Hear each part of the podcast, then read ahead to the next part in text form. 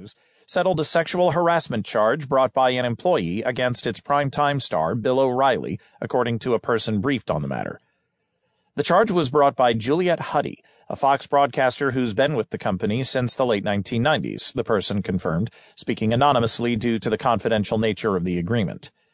The settlement, first reported by LawNewz.com and confirmed by the New York Times, was finalized several weeks after former Fox News CEO Roger Ailes was ousted last July following a sexual harassment lawsuit filed by another Fox broadcaster, Gretchen Carlson. Huddy agreed to refrain from suing the network and was paid a sum in the high six figures, according to LawNewz and the Times. O'Reilly pursued a second